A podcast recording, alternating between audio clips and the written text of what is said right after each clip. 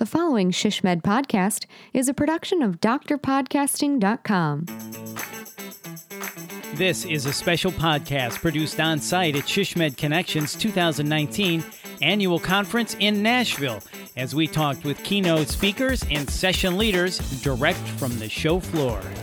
And we are here with Daryl Beneker, Director of Consumer Insights and Advocate Aurora Health, dual headquarters in Chicago and Milwaukee. Daryl's session was building and implementing a consumer insights strategy. Daryl, welcome, and can you give us a brief overview of your session?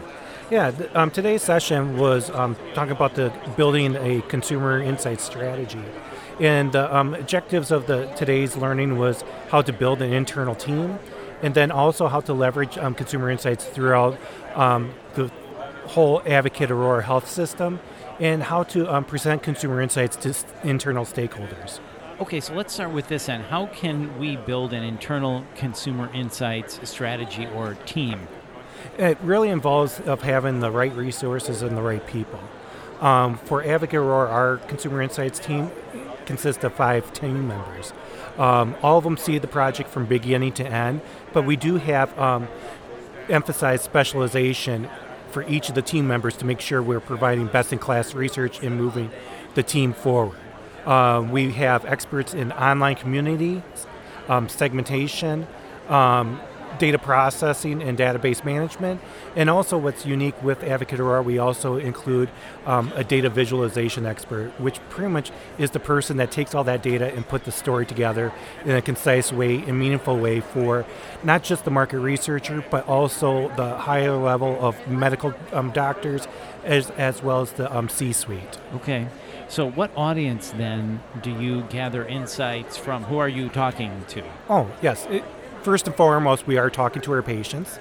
Um, using the online community where we do touch um, base with them with a couple surveys a month, but we also want to grow our business. So we do um, talk to the general population. So cust- blend of our customers of today and hopefully um, patients of the future that are presently going to our competitors. And then also we also talk to our um, employees as well to um, make sure the research that in, that we're providing is um, aligning with how the Advocate Aurora brand exists today. Okay. So, once we have that information, how do consumer insights impact health systems, let's say beyond the marketing department, such as uh, service lines? You mentioned growth, in fact, business growth, uh, operations, and human resources. How does consumer insights impact those? Yes, with consumer insights, yes, it's not just about the marketing group. It is satisfying all of the um, areas of the organization. So if it is, um, we look at diversity and inclusion, really putting a strong emphasis on that, making sure that we're hearing the voice of the consumer there, not just from um, Hispanic populations or African American um, populations, but also looking at the millennials, looking at the seniors, seeing what they're saying, and seeing if we need to shift our marketing focus to cater to those um, segments as well. Right, that makes sense. So, how can we get started with this? What's your best advice or top tip for someone that needs to develop a consumer insights team? It really starts from the top. You really need to get that commitment from your chief marketing officer and all the way up to your CEO and president. Um, with Advocate Aurora, it was pretty simple because we are a consumer first healthcare system. And with it all starts with research. It's the foundation of marketing to making sure that we are connecting the right message with the right people. Um, it's also one of the big things is too is making sure you have a devoted budget for consumer insights keeping it separate from other marketing and activities just showing the emphasis that we have on finding out more about the consumer versus you know possibly shifting those dollars to um, advertising or other um, marketing strategies Right. So, you would say consumer insights really are vital for one, patient satisfaction and business growth. Oh yes, definitely for definitely for business growth because it is consumer insights is a um, it's not a task, it's more of a strategy.